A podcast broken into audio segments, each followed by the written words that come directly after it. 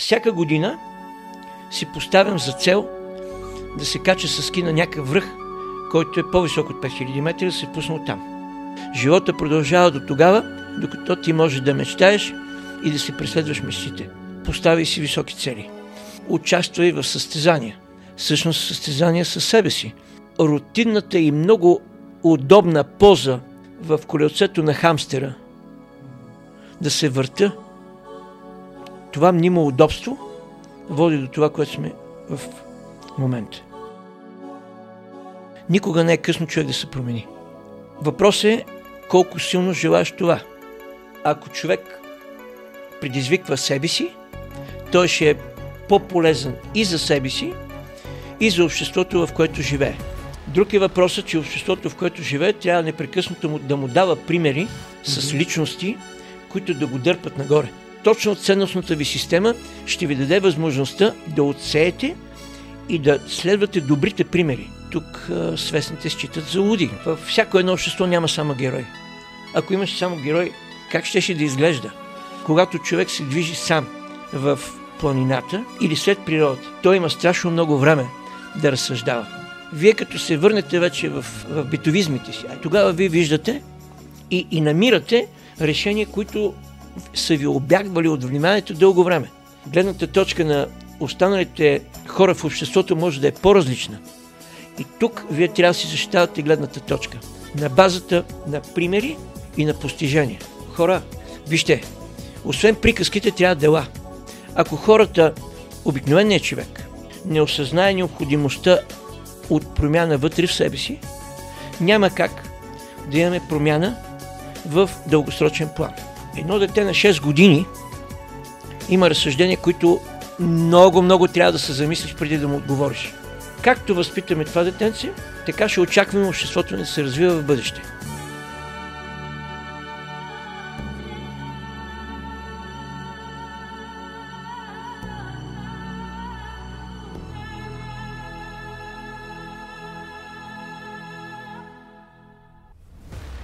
Здравейте! Аз съм Живко Кръстев и се радвам да ви посрещна в пространството, където търсим отговори на важните въпроси отвъд ограниченията на ума.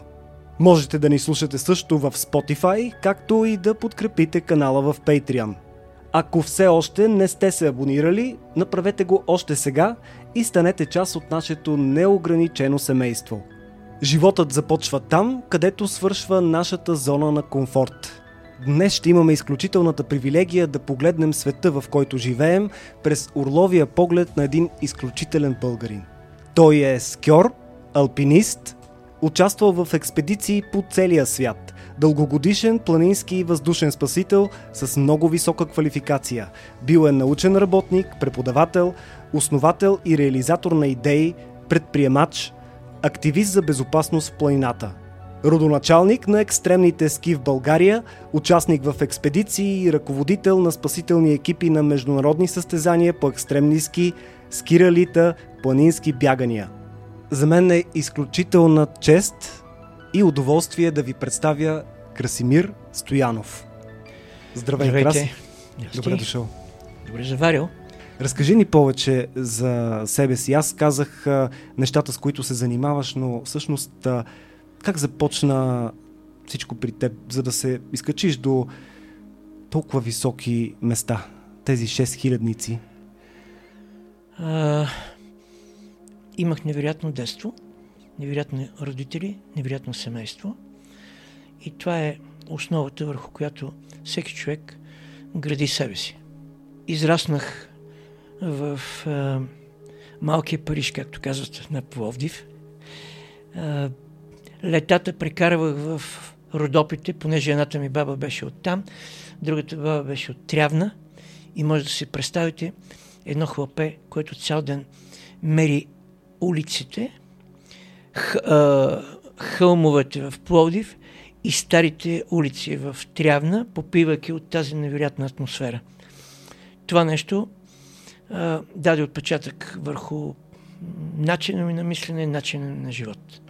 Изкачваш върховете Аконкагуа, Макинли, Монблан, Елбрус, Пик Ленин, Рарат, и много други. Айланд Пик, Айланд Пик, Айланд Пик, Качкар Маунтин и така нататък.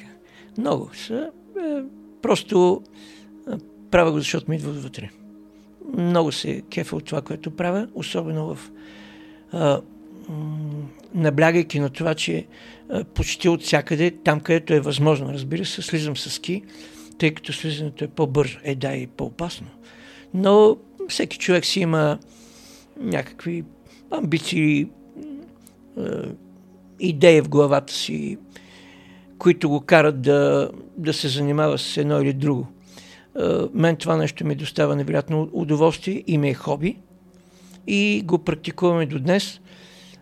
Онзи отгоре ще каже до кога.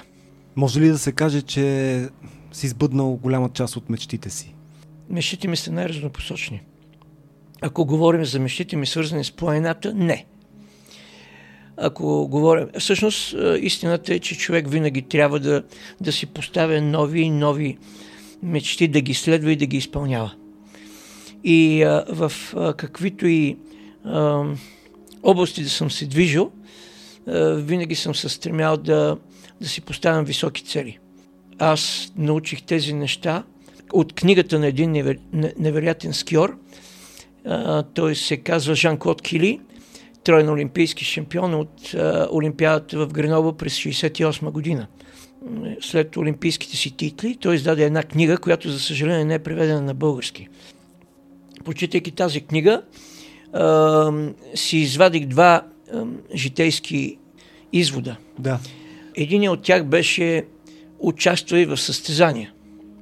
Втория постави си високи цели. Тези две, тези две изречения още тогава формираха и виждането ми за живота.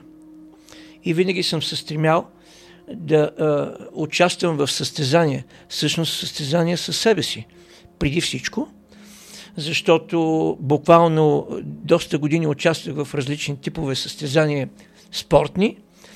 Това калява характера категорично, а когато си поставиш пък още по-високи цели, тогава ти виждаш, че а, трябва нон-стоп да излизаш от зоната си на комфорт, за да се подготвиш за нещата, които м- мечтаеш и начина по който трябва да си постигнеш мечтите. А той а, не е никога лек. В, с каквото и да се занимава човек. И не става въпрос за екстремни ски, за фрирайд, за алпинизъм. Става въпрос за всяко едно нещо в живота. Дори тогава, когато се занимава с бизнес, той също изисква, бизнеса също е състезание. Краси, ти си на 72 години. Да. А, казвам го, защото много хора на твоята възраст са оставили мечтите в а, някъде в младежките години а, и не мечтаят. На тази възраст, какъв е твоя поглед към живота? Поканихте, за да а, разговаряме точно за това, защото според мен ти си пример точно за такъв тип човек. Аз този блясък в очите, който имаш ти, не съм го виждал, за съжаление, и в а, очите на млади хора.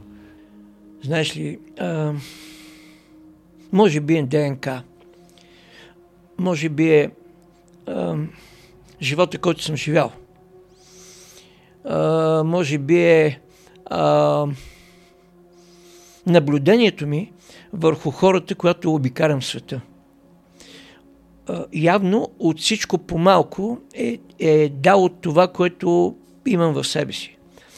Особено в последните години си дадах сметка, че всъщност аз трябва да се опитам да предам начина си на мислене, стремежите си, мечтите си на хората за да, и да им кажа, вижте, никога не е късно човек да се промени. Въпрос е колко силно желаеш това. И дали някои елементарни неща, като примерно липсата на финансови средства, обществото, в което живееш, което те натиска. Въпросът е дали тези неща са по-силни или волята ти да ги преодолееш и да вървиш напред. Аз имах привилегията, освен всичките си други занимания, да бъда преподавател в един университет в България, най-скъпи университет в България, и да се занимавам с студенти. Естествено, преподавах туризъм, но туризма беше само повода да бъда там. Причината е далеч по-дълбока. Аз се опитвах да им показвам чрез природата начина по който те би трябвало да се развиват напред като личности. Кара ги да, да се качваме по различни върхове и ги наблюдавах. Наблюдавах им поведението, наблюдавах им реакцията. Разбира се, всичко това нещо го, го правихме в едни безопасни за тях условия, защото те са неподготвени и не е окей да ги а, качваш, въпреки че съм ги качвал и по Джамджиевия ръб на а, Пирин към връх Вихрин, който си е, сега е категоризиран маршрут и е обикновено с планински водачи. Така че а, всичкото това нещо го правих и, и а, благодарение на това а, от тази огромна маса студенти а, остана едно съцветие от а, около 40-50 човека, които в момента представляват моята среда. Аз имам само няколко а, приятели а, на моята, приблизително на моята възраст. Всичките останали а, така, приятелки и приятели са на възраст на по-малко от половината от годините ми. И това нещо дава отражение върху, върху всичко. И върху начинът ти на живот, и върху амбициите ти, и върху стремежите ти да, да направиш това или еди какво си. Ние с тях дискутираме много неща, които правя в момента. Те ми дават различна гледна точка от това и тази гледна точка ти коригира понякога а, фокуса, който си избрал в момента. Баща ми става на 80 години, точно на датата, когато ще бъде излъчено. Това предаване. Да. И аз а, много бих искал да посветя на него а, този епизод. Вчера, като се готвех за разговора mm-hmm. ни, пък видях, че на 24 февруари, mm-hmm. ако беше жив, големият български алпинист Христо Проданов щеше да направи 80. Ти познаваш този човек. Да. Какво може да кажем за този подвиг да изкачиш най-високия връх на света? И тогава и сега подобен тип изкачвания са уникални. Разбира се, в съвременния алпинизъм аз не искам да влизам в а, детайли и дебати, но а, това е изключително стойностно изкачване а, предвид начина по който беше направено. Сега, много години по-късно, като всяко нещо в живота, алпинизма има своето развитие и сега подобен тип изкачване се ценят много. Разбира се, хората, които правят тези изкачвания, са уникално добре подготвени, какъвто беше и той самия. Той задаваше вектора за развитие на алпинизма в България. Винаги има плюсове и минуси, когато се дискутира всяко едно нещо, включая и това, което си говорим с теб. Но никой не може да отрече, че той беше един изключително целеустремен, добре подготвен човек, който, за съжаление, не му стигнаха силите да се върне по пътя, по който си изкачи.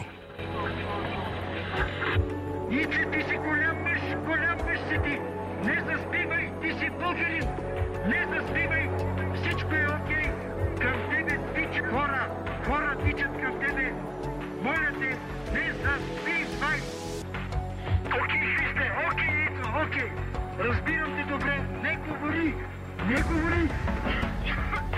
И не заспивай! Не заспивай! Не заспивай! Не заспивай! Не заспивай! Като планински спасител, mm-hmm. имаш поглед на това, което се е случило. Какво се случва тогава, когато той изкачва върха? Ами виж, от топлите стаи и студия е много лесно се коментират тези неща, но когато си на терен, нещата са м- коренно различни. Първо, имате огромна надморска височина. Второ, имате ам, големи технически трудности. Трето, сте сам, защото вие сте си избрали това. Четвърто, техническите трудности не ви дават възможност да се движите толкова бързо, колкото искате. Надморската височина също. И вие, а, той достига вър, а, върха доста късно. В 18-10 минути, ако не ме лъже паметта. И оттам нататък вече слизането обратно е един почти предрешен а, край, защото при тези технически трудности, при тази безкрайна умора, която вие сте натрупали, слизането по точно този маршрут. Тоест той сам е тръгнал към смъртта. А, много е жестоко човек да каже подобно нещо, но той вярваше в себе си. И тази вяра, тя не беше безпочвена. Тя беше а, подплатена с а, страхотна подготовка и с, съответно с страхотни физически и психически дадености. Да. За да може да правите тези неща, вие трябва да вярвате в себе си, защото ако не вярвате в себе си, за какво ги правите? Ви изобщо нямате шанс. Когато виждаш, че е невъзможно. Така. То, това е точно извън, из, излизането извън зоната на комфорта.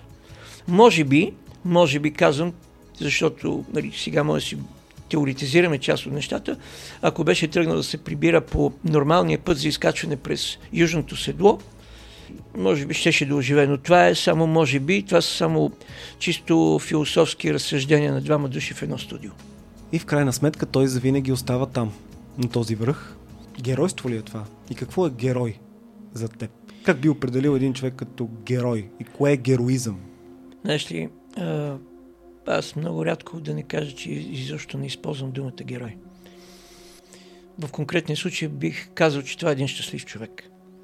Щастлив, защото си е изпълнил поредната мечта, макар и с летален край, но а, неговите стремежи беха да, да достига из, извън границите на човешките възможности. Подобен тип хора са рядкост във всяко едно общество, във всяка една нация. Поред причини, занимавайки се с подобен тип а, хобита, не, даже не ги наричам спортове, защото а, тук а, не искам да има съревнователен характер. Това, че един човек е, се е изкачил без кислород на един връх или на всичките 14-8 хилядници. Те имат толкова много върхове на света, че един човешки живот няма да стигне, за да се качи един човек, поставяйки си подобна цел. Но той увлича с твоята, с вътрешната си енергия и с постъпките си, той увлича доста хора. И може би това е по-ценното, в понятието е, герой ли ще го наречем или щастлив човек или е, която и дума да, да използваме, това зависи от гледната точка на всеки един човек. Но факт е, че тези хора задават векторите в развитието на една област. Както в ядрената физика, така и в микробиологията, така и в изкуствения интелект. Имаме личност, ето, вземете Илон Мъск, примерно който го считаха за един фантаст, този човек промени разбиранията в много отношения. Вземете един Стив Джобс. По същия начин мобилни комуникации. Христо не би го сравнил, защото те са несравними величини. Но в това, което, за което си говориме в областта на алпинизма, е подобен типаж. Както подобни типажи са и част от хората, които слушаме като Дък Скот, Дъгъл Хейстън, алпинисти от Крис Бонингтън и да не, да не влизам в темата, това са хора, които част от тях не са известни за широката публика. Защо? Защото хобито е много тясно. Тоест, той има много малка публика. Ако хобито беше, примерно... А, ако хобито беше посещаване на молове по 7 часа на ден, сигурно ще, ще, ще да има огромна аудитория в цял свят. Но това е примерно алпинизъм. Хора, които си, се изкачват по разни върхове и стени, които рискуват живота си, които обаче, ако погледнете биографията им, са, това им е хоби на голяма част от тях. Те са абсолютно незабележими в е, тривиалния си живот. Но точно в този живот тук не можем ли да направим паралел и с а, друг Карловец, Васил Левски? Същото. Също и за Христо Ботев, който вчера, вчера му беше рождената дата. Ами това са хора, които може да ги събереме в една купчина, много груба е думата, но това ми дойде на, на, на езика, една купчина хора, които движат, движат човечеството напред. В различните области, в различните страни, в различни географски региони, хора с абсолютно различен менталитет, начин на мислене. Хора, които често ги наричат луди. Да, а, както каза поета тук, свестните считат за луди. Точно така. Тези свестни хора положиха основата на държавата, в която ние живеем в момента. И колкото по-рядко спазваме техните принципи и идеали, за които те дадоха живота си, толкова по-малко ще бъдем развита нация. Как ти звучи в съвременния свят а, свобода или смърт? А, знаеш ли, света се променя. Съвременните поколения не биха, не биха били толкова радикално настроени. Но а, съвременните поколения трябва да а, отчитат условията, в които са изречени тези слова. Те според мен може би не могат дори да разберат какво означава това да даде живота си за свободата на Да, защото сега много малко хора са способни на това да променят обществото по някакъв начин. Казвам го това по някакъв начин, защото а, в сегашното разбиране на човечеството а, да убиваш хора, за да постигнеш някакви идеали, не е много окей. Okay. Казвам за съвременните разбирания. Тогава е ясно. Или ти ще оцелееш и твоята правда ще възтържествува, или правдата на другия. Или той ще е жив, или ти ще си жив. Тогава няма средно положение.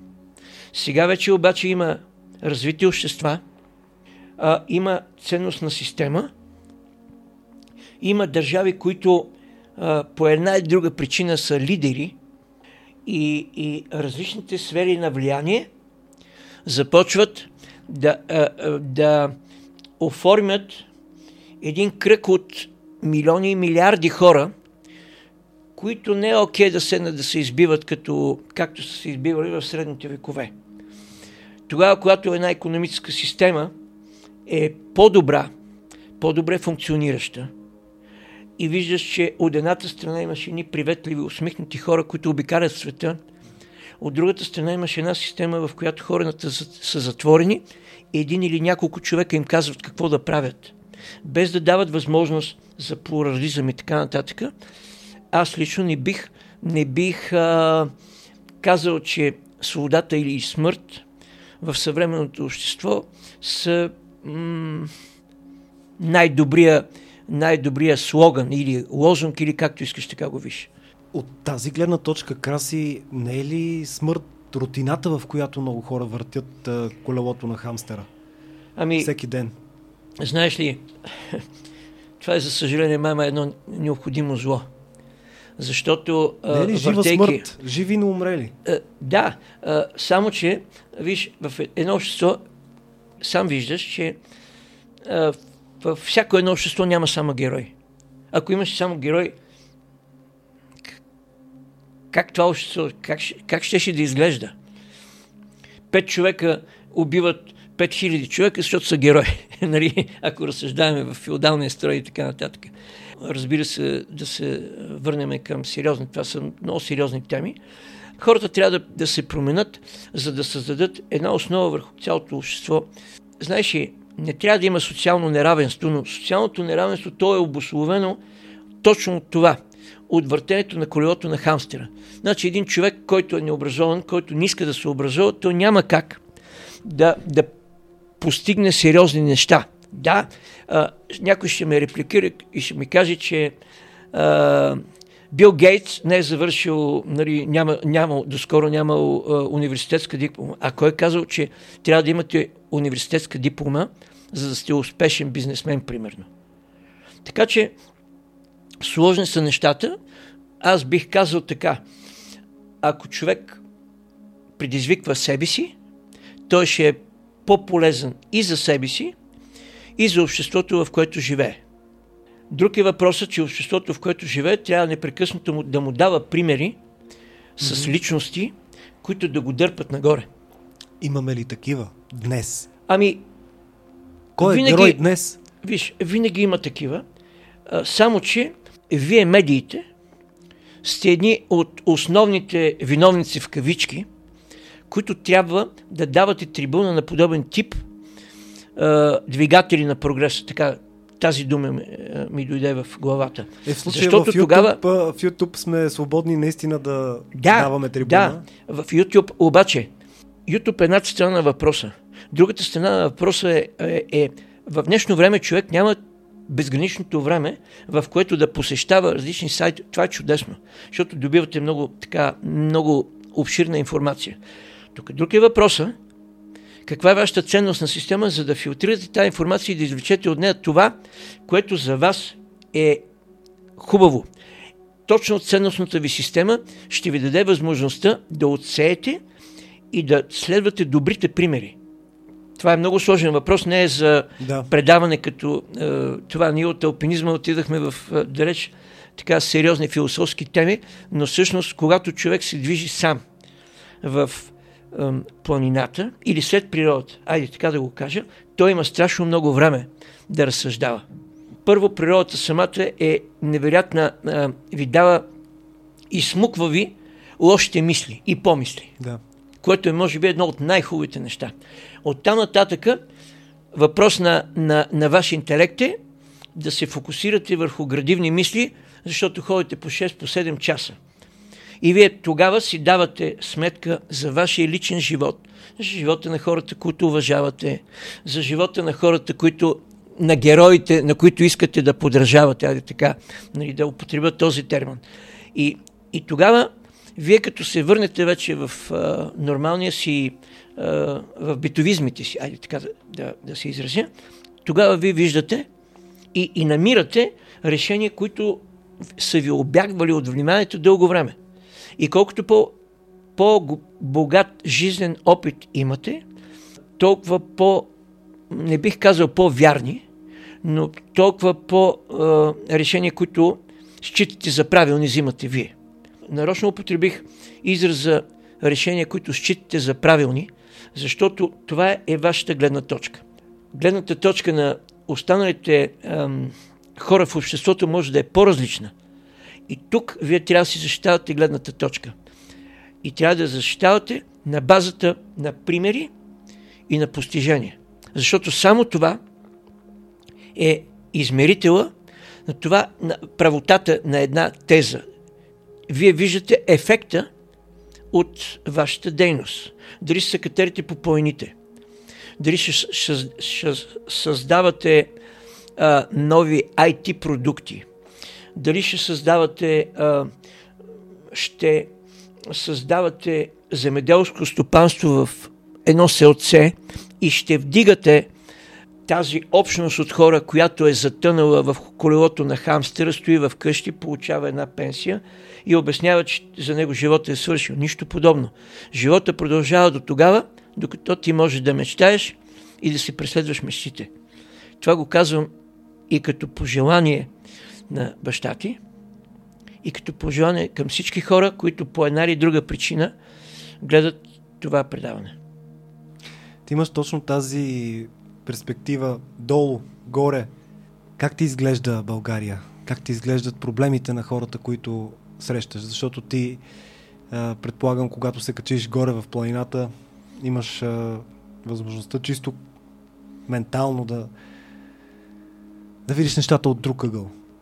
Знаеш ли, а, зададе ми много неприятен за мен въпрос. Защо? Вчера, точно по това време, бех на Черни връх.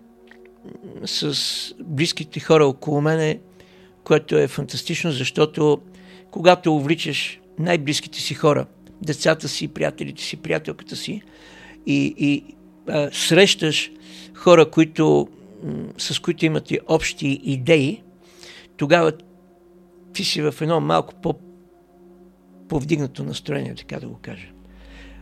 Освен това, се качваш на един слънчев връх, гледаш един слънчев град. До тук беше розовата страна на картината. Другата, тъмната страна на картината, за мен лично е много по-важна. Първо, един безкрайен поток от коли спрели на 3 до 4 км от курорта или как така да е, от хижа леко. Хора, които искат да прекарат един свободен ден в планината.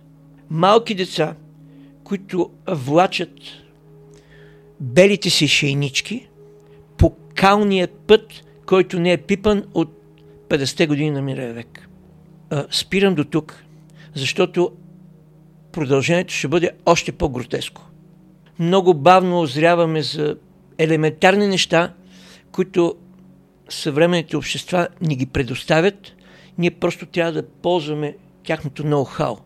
С нощи, гледайки, прибирайки се вкъщи и гледайки музея на фигурите от тоталитаризма в Будапеща и представяйки си това, което се случва в България в последните 30 години, само заради тези паметници, това е достатъчно, за да видиш къде сме ние и къде са хората, които, с които стартирахме заедно промяната и, и, и демокрацията в източния блок зад желязната завеса. Ние, ако общество не се обединиме и не почваме да работим както работят хората по света, ние нямаме шансове да станем нормална държава. Кое може да ни обедини? За съжаление, а, трябва да ни обединят лидери, които в момента, за съжаление, нямаме. А, ти поиска моето мнение, аз съм безкрайно откровен човек. Ние нямаме лидери, които в момента да, промен, да променят, да, да хванат кормилото на държавата. Естествено, че няма как да цитирам имена. Защо? Защото те, имената няма изобщо да ни помогнат. И в случая, и по принцип. Ако хората, обикновеният човек, не осъзнае необходимостта от промяна вътре в себе си, няма как да имаме промяна в дългосрочен план. И аз, понеже обичам винаги да давам простички примери, ще ти кажа още нещо. С нощи гледам, аз рядко гледам телевизия. Дал съм си, а, дал съм си един интервал от време в рамките на 30 минути. 30 минути гледам предавания, които ме интересуват. Актуалните новини и наболял проблем на обществото ни. Вчера попаднах на завода за Букук в София. Един прекрасен пример за Букука, който ни зарива в, и в пряк, и в преносен смисъл. Преди две години с приятелката сме си говорим и Майя, спомниш ли си в Виена завода за Букук в центъра на града, какво представляваше? Той представляваше един микс между архитектура и изобразително изкуство. Нямаше грам дим, който да излиза от един много лачен комин. В същото време, кадра, който виждам тук, хора, които разделно отделят от една поточна линия различен тип буклук. Та, за да не задъба от темата, простичко е.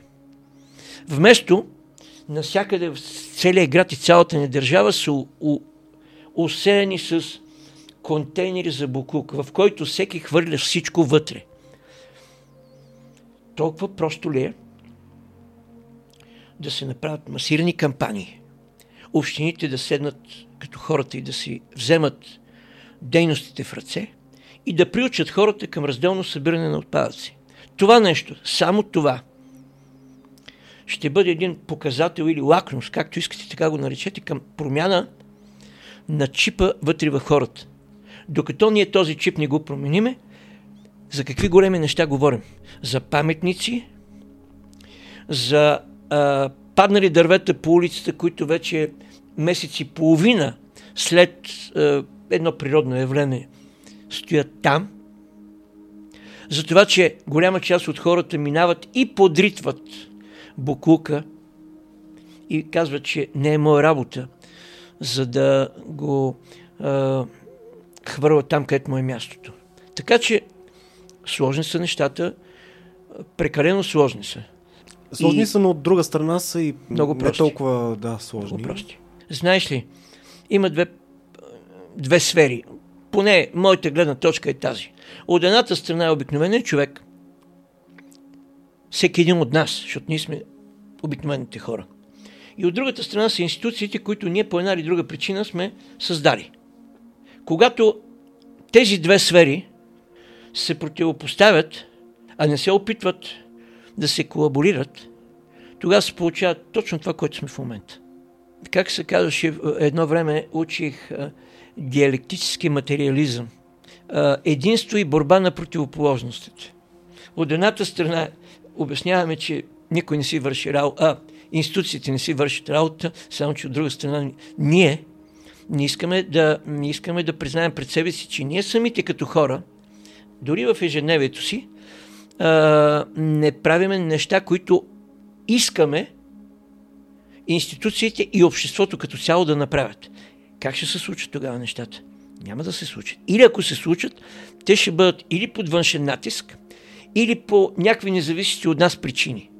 Като една, някакво, примерно, огромно природно бедствие, което тогава щеш не щеш, се обединяваш в името на оцеляването.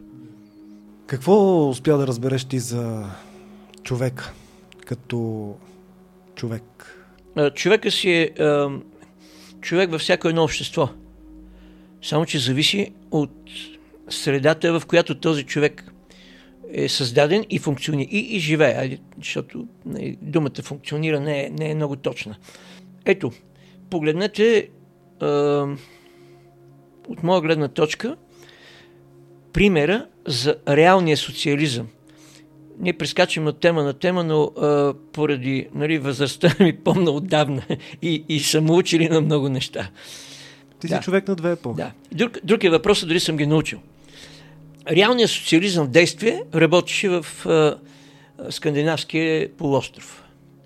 Швеция, Норвегия и Финландия са, беха за мен и са за мен пример как едно общество се развива.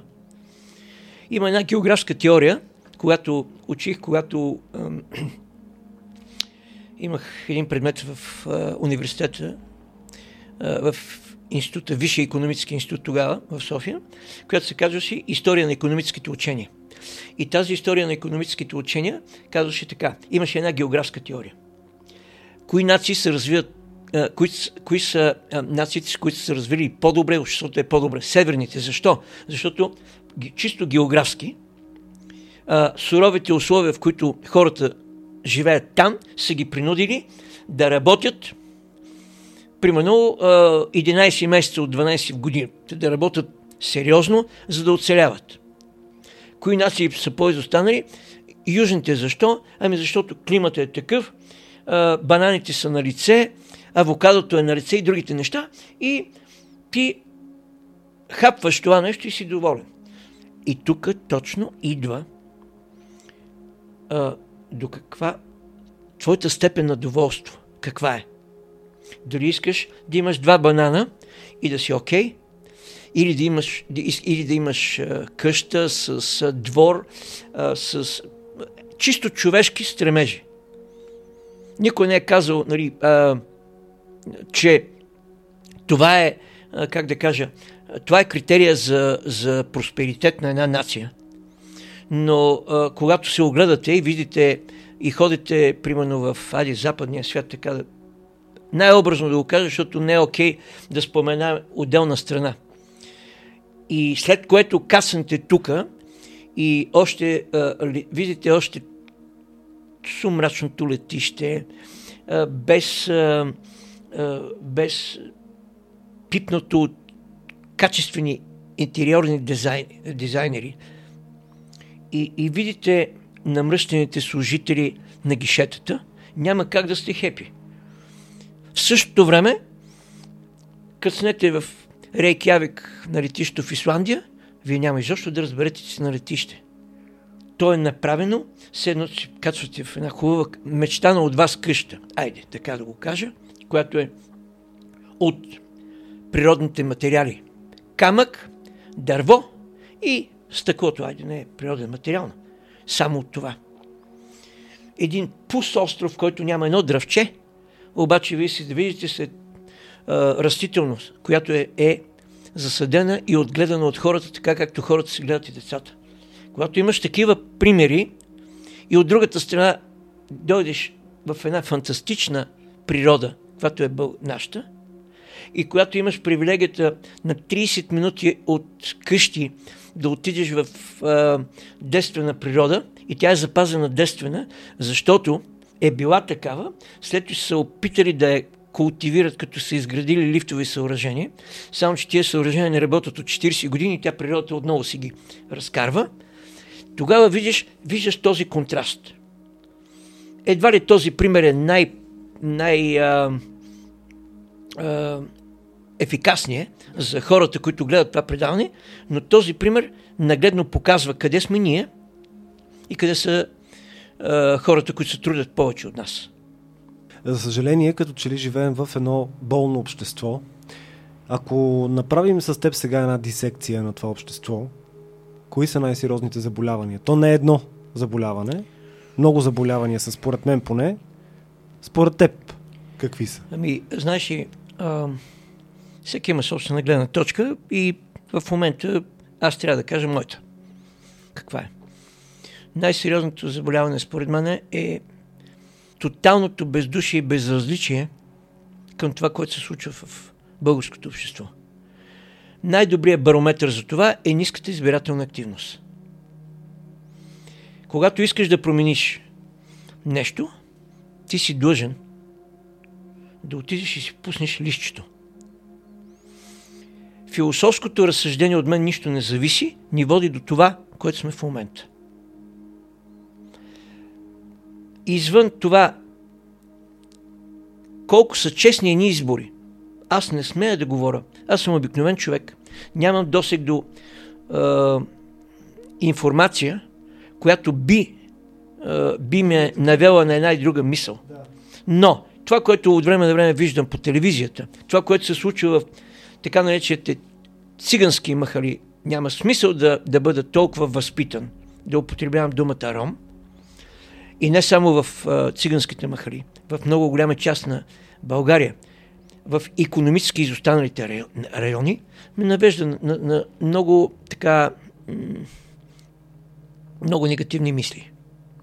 Относно а, нали, а, прозрачността и истинността на изборите ни. Това е от едната страна. Но се върнем на по-важния въпрос. А, безразличието в обществото ни води до тук.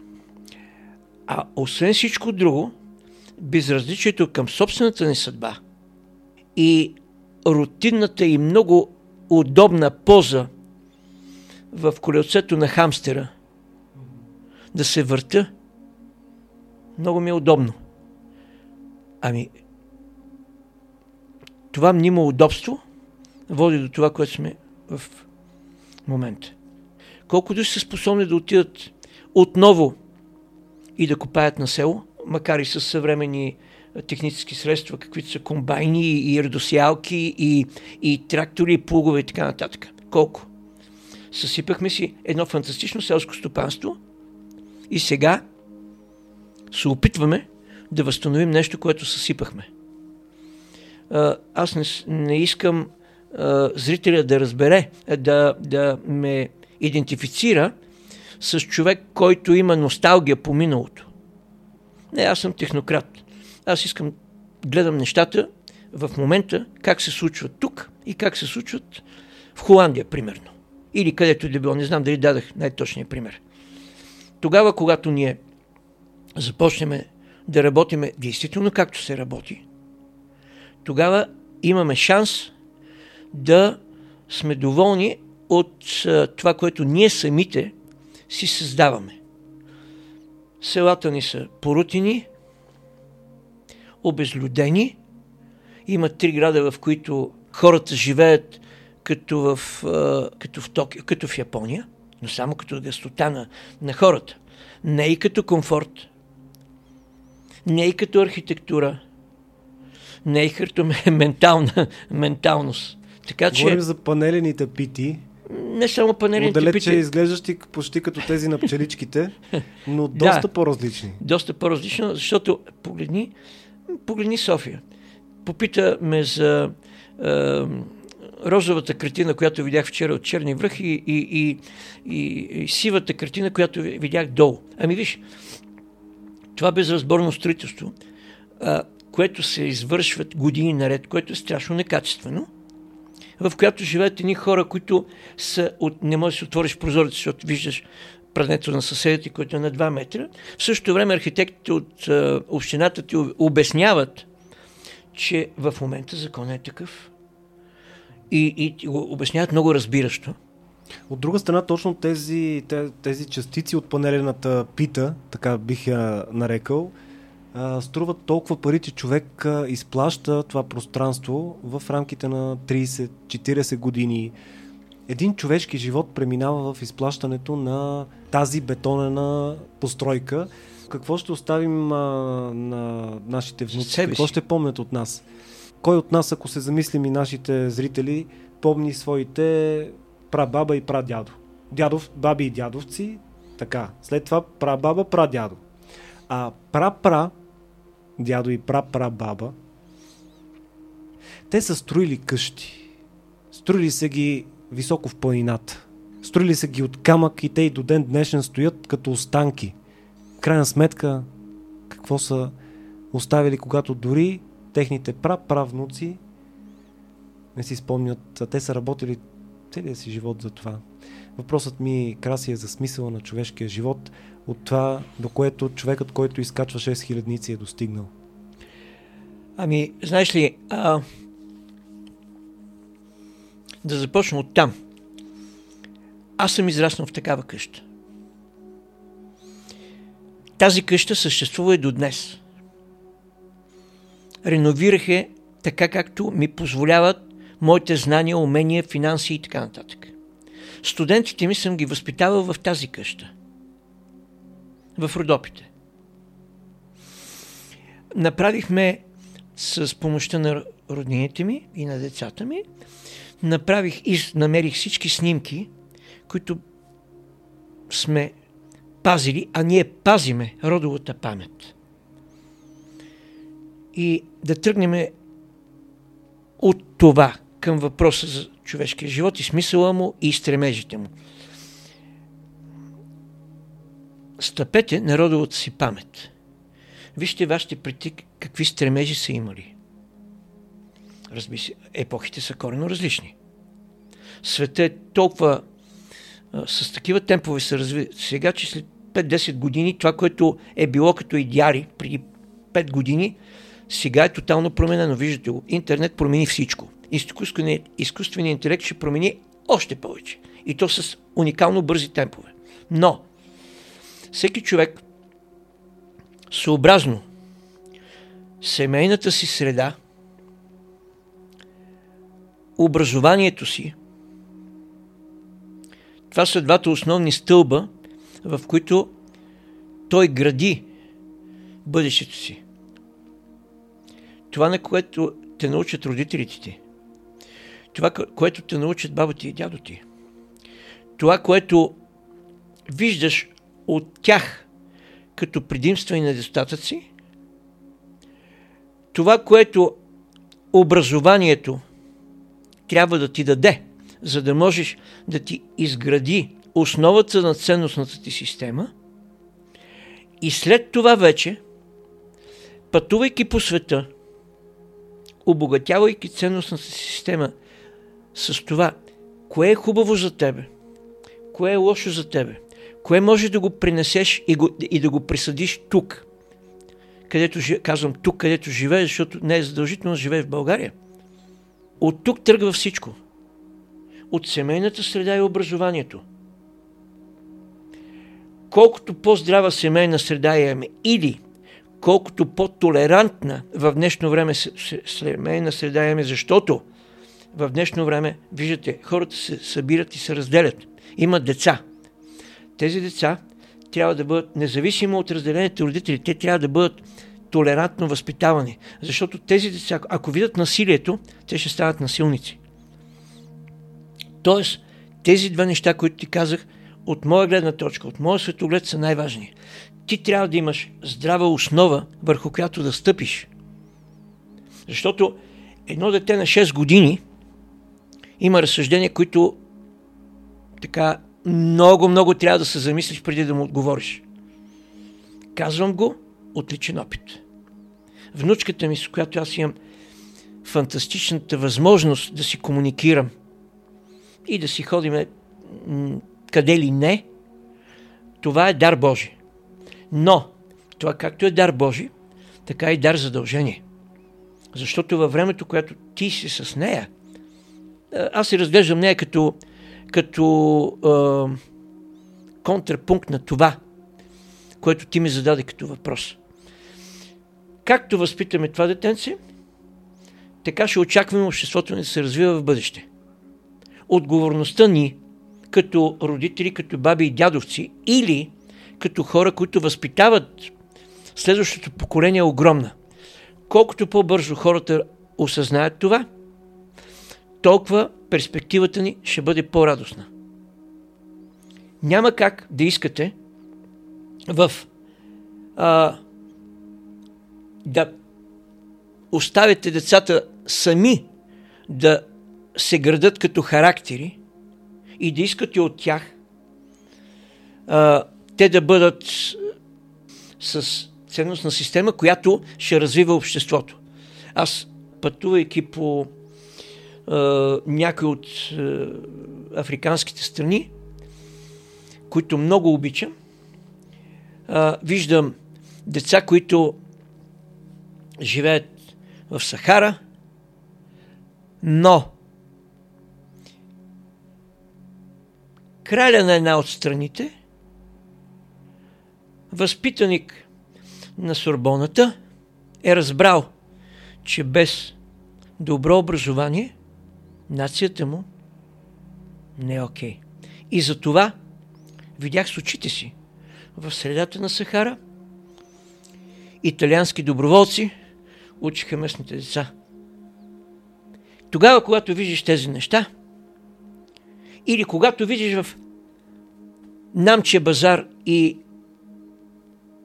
селцата около Намче, давам го пример, защото е много популярно селище под Еверес, когато виждаш тези деца, как ходят по няколко часа отиване и връщане до училищата, които първопокорителите на Еверес са създали, които Меснер продължава да чрез фундации, чрез собствена си аура да поддържа, когато виждаш, че тия деца са с униформи, а нашите училища изхвърлиха униформите, защото би, било а, нали, комунистическа някаква си приумица, когато виждаш тези деца сутрин в 6.30 на един студент чучур си мият зъбите всичките и видиш, че и, и, и разсъдиш по безкрайните часове по трековете или изкачвания, имаш време да мислиш, както си говорихме по-рано, и се замислиш, охо, тази държава, която е изостанала, тя е осъзнала, че образованието и хигиената на всеки индивид, индивид след това ще донесе дивиденти от твоите усилия. А от тази гледна точка, красените ли се струва, че ние като че ли живеем прекалено комфортно, за да ни е... Ами да, комфортно, комфортно е да ни е да не да, ни е да. комфортно. Да, защо? Защото, виж, колкото и нали, да сме негативни от гледна точка на развитие на обществото ни, в интерес на истината, ето, а, числото на продаваните коли главоломно нарасва. Така, макар че голяма част от тия са стари и, и така, така, така. И създават други проблеми, защото но, но, но.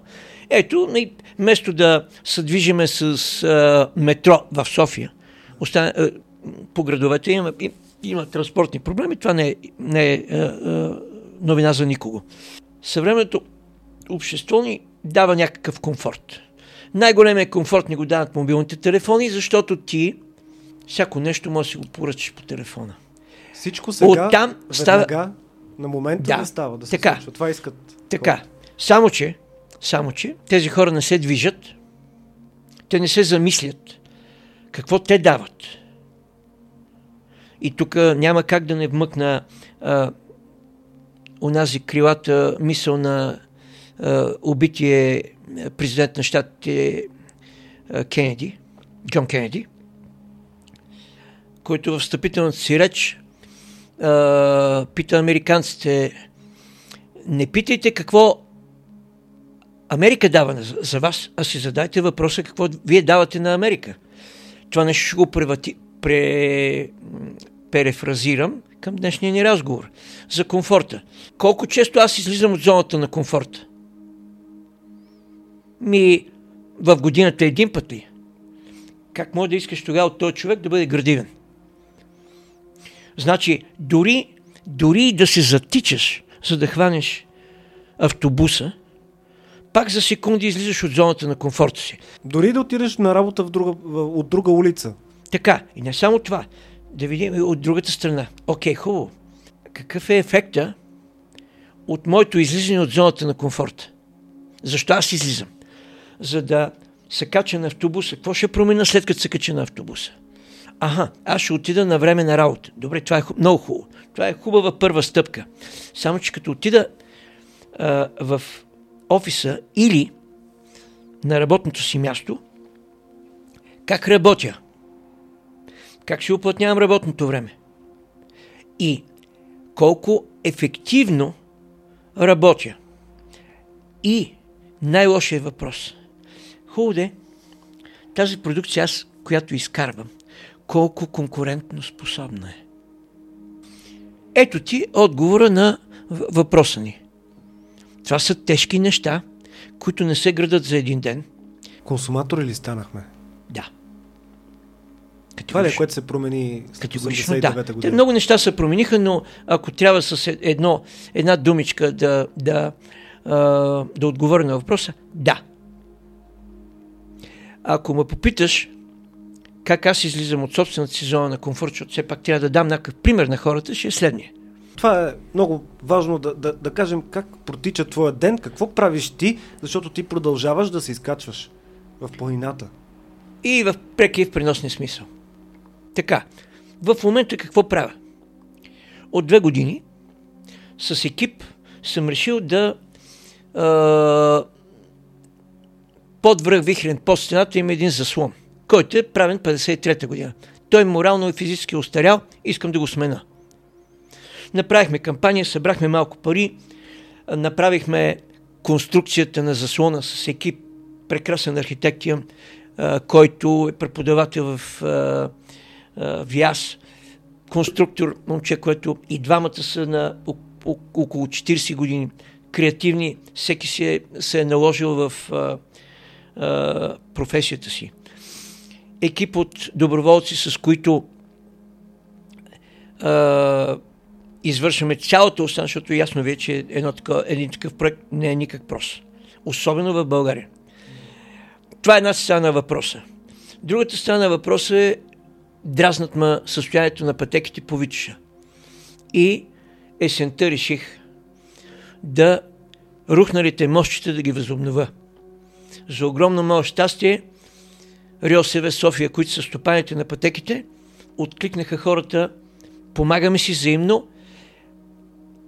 В първия сняг, когато падна, с един от моите е, момчета от екипа ми, отидахме и направихме единия мост, след като ангажирах местната общност с АТВ-та до там, където стигаме да стигнем с е, е, механизирана техника и оттам един час пренасяхме материалите до мястото, където трябваше да правим моста.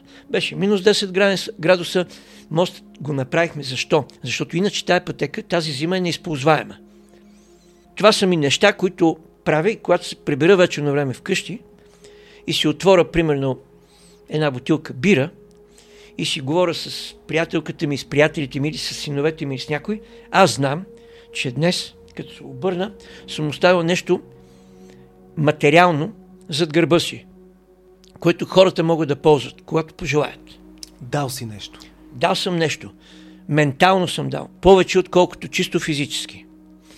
Така, след което, ако 100 човека правят подобни неща като нас, е така. Ние ще живеем в съвсем друго измерение. Разбира се, веднага трябва да кажем и от другата страна нещата как изглежда. Някой ще ми каже, той е от... Нали, има, има време, изобщо нямам време, а пък в очите на хората, които гледат това предаване, може да някой от тях да ме считат за луд. Знам ли? Не мога да отговоря на този въпрос. Но, Свестните у нас считат за луди. Да, но, но, а, понеже ми, конкретно исках да, нали, да унагледа, да. ние си философстваме тук чисто философски. Обаче накрая трябва да има някакъв измерител. Хора, вижте, освен приказките трябва дела. Делата, имам още други идеи в главата, ползвам сега снега, защото с снега се движа по-бързо с ските. По всичките останалите седем мощчета, сега зимата, ще оставим материала там, за да, защото много по-лесно се придвижиме. Там няма как да стигне с нищо друго. Единственото нещо, което ми се въртеше в главата, но не съм го проверил, е а, да опитам с дрон. Намерих в Пловди фирма, която се занимава с подобен тип дейности, но в селското стопанство. А, ще видим дали това е възможно. Имам GPS координатите на мощността, имам всичко необходимо като базова информация за това. Google Earth ни дава необятни възможности. Инчалах, както казват а, арабите. Крати хората се питат също сега най-вероятно как ти на 72 години почти нямаш бял косъм. Как а, е възможно да продължаваш да извършваш такава физическа дейност, каквато извършваш ти? Каква е твоята тайна, защото много хора търсят а, елексира на младостта? Може така. ли да го формулираме така и метафорично, ако искаш, и както и да е, да. но твоята формула, твоя тя не, елексир... Тя, тя не е моя формула, тя е формула, която е предиктивна от живота. Има няколко компонента. Първо, ДНК. Добре, приемаме го това. Това е, не като... може човек да го да. промени. Обаче оттам нататък всичко друго може, може да го промени. Първо, а, постоянна физическа активност, която в различните години е различна, за да може тялото да устиска на тези натоварвания. Лично за себе си мога да кажа следните неща, защото ти ме попита конкретно. Всяка година си поставям за цел да се кача с ски на някакъв връх, който е по-висок от 5000 метра, да се пусна там. Всяка година. Това, за да го постигнеш това, трябва да тренираш. Като почнеш обаче да тренираш, не горе тренировки, защото окей, хубаво, ще отида, ще тичам, примерно, на стадиона. И това правя. И сега го правя. За да си просто, аз имам необходимостта от това. Аз имам менталната необходимост от това. Но, когато си поставяш такива цели, от една страна, ми, ето, тези мощчета, чисто физически, хем вършиш нещо полезно за хората, хем за себе си. Най-прости неща. Оттам нататъка, колкото по-високи цели си поставиш, толкова по-сериозни екипи трябва да имаш около себе си. Тези екипи ти ги, а, ти ги създаваш на база на, на твоя начин на мислене и твоето а, отношение към проблематиката, която си е поставил. Тоест тези, тези екипи трябва да са сходни като характери. Ти даваш личен пример на тези хора, те са по на 20-30 години. Момчета и момичета, ако искате да живеете по този начин, ето. Ако искате да станете кюфтета на примерно на 40 години, стойте по дискотеките. Не, че и аз не ходя на дискотеки. И ходя и сега. Ходиш на дискотеки? Да. Да. Мога да кажа коя е даже, ако искате да... Не, да не, правя. няма нужда, да. но... Да, да. Ходя, защо? Защото се срещам с а, цялата ми компания. Там планираме следващото приключение, примерно, къде ще ходиме. Ето сега, например, а, преди, на, преди коледа бех направил парти на екипа, с който работиме на един курорт в България, спасителни дейности. Екипа беше в един страхотно нов винобар. Пихме точно по един пръст, така, не така, така, един пръст вино. Прекарахме 4 часа в това, какво сме правили тая година, какви, какви са ни плановете за до година. Им казах, който иска, април-май да сме живи и здрави, отиваме отново на връх Арарат в Анадола, който, а, който иска да дойде с ски, който обаче иска да дойде с ски, трябва от 1 януари да почне да тренира с мен. Тук не става въпрос за комерциални експедиции, тук става въпрос за хора, с които искаме да прекараме една или две седмици в планината заедно. Само, че това прекарване е съпроводено с 6-месечен труд и тренировки, и подготовка, и познания за много неща. Като почнете от това какво да, как да се храня, какво да не ям, какво да пия, колко да пия, а, защо аз не съм фен на голяма част от а, а, хранителни добавки и така нататък. Преди три дена отидах при моя приятел в едно китно село, каза се Градина. Името на селото казва много, който е, скатерихме заедно много, който обаче поред причини а, така се запусна, грубо казано, и трябваше преди два месеца да му а, правят операция и да му слагат изкуствена клапа на сърцето и понеже психически всеки един човек минава през тежки моменти, аз реших да поддържаме си контакти, виждаме се и реших да отида и да го амбицирам да прави нещо. И как го амбицирах? Как го амбицира?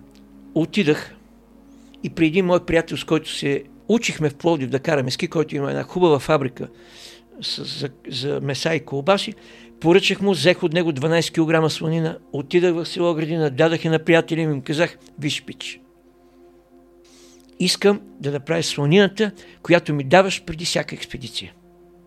Разбираш ли?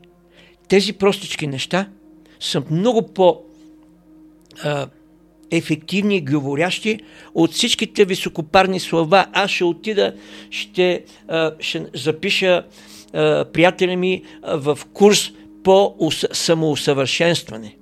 Мотивацията в съвременното общество, знаеш, че има много курсове за мотивиране, за самоусъвършенстване и така нататък. Тях в никакъв случай не ги омалуважавам.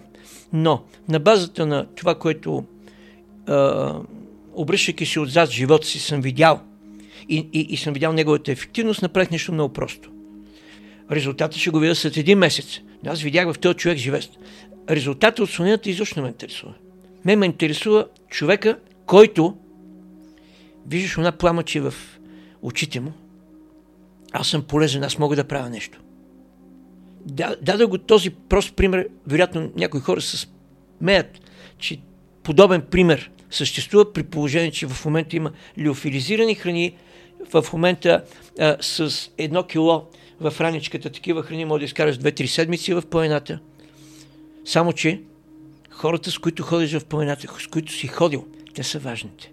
Може да гладуваш една седмица и да се върнеш три пъти по-доволен и пречистен, отколкото да водиш безмислен едногодишен живот с всекидневни ходения в мола, който е супер зареден и може да си набави всичко.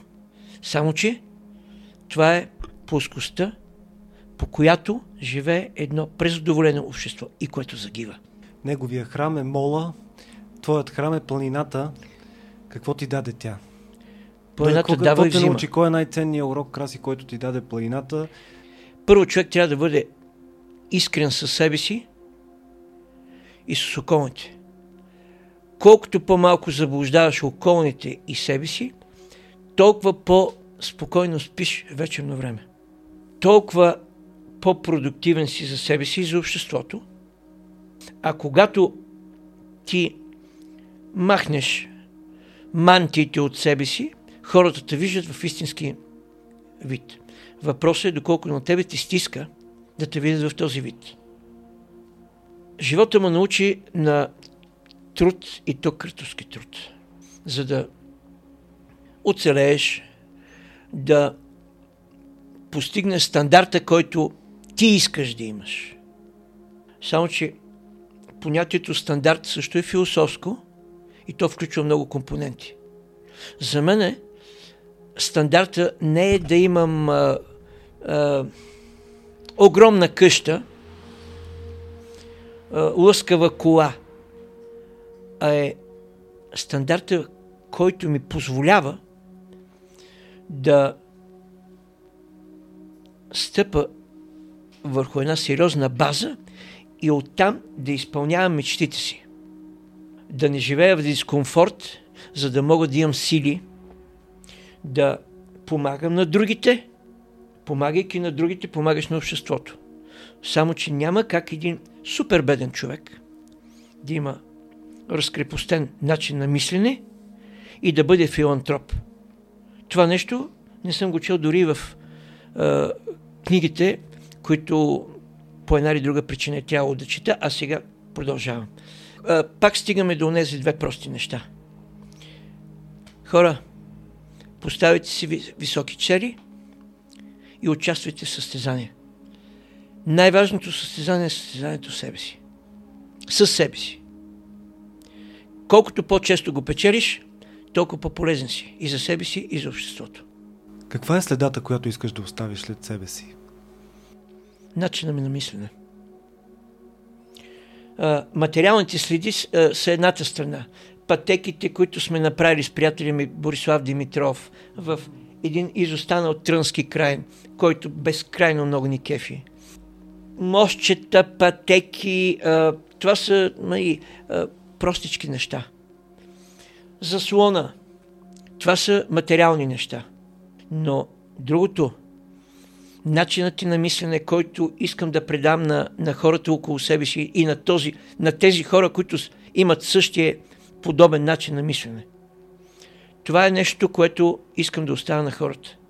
И да им оставя една посока, в която има баланс. Баланс между християнството и мусулманството. Между развитите западни общества и по неразвитите, айде така да го кажа, в източната част на планетата ни. Просто а, искам да накарам хората да повярват, че чрез комуникация, не чрез агресия, могат да бъдат постигнати много повече неща. Ако беше Господ и гледаше на собствения си живот отстрани, какво би казал за Красимир Стоянов? Има още много неща за постигане и много неща за усъвършенстване. Казвам го абсолютно честно и открито. И а, не спирам да се боря със себе си. Което не знам дали е хубаво или е лошо. Но от моята гледна точка считам, че това е добре. Просто имам още амбиции, имам още неща, които искам да постигна, имам още неща, които могат да, така, да, да помогна на хората и както онзи отгоре, арабите както казват, инчалах теб има повече енергия, светлина и блясък в очите, отколкото в много голяма част от тинейджерите. Знаеш, Уникално е това, това или човек го има или го няма. Надявам се да се вижда на камерата. Това е човек го има или го няма. Колкото си говорим за това да се самоусъвършенства себе си и да си поставиш какви ли не цели, има неща, които няма как. Ти, това е заложено в ДНК-то ти. Или го имаш, или го нямаш. От тук нататък всичко зависи от тебе. Обаче, винаги трябва да има някаква предпоставка, която е свише.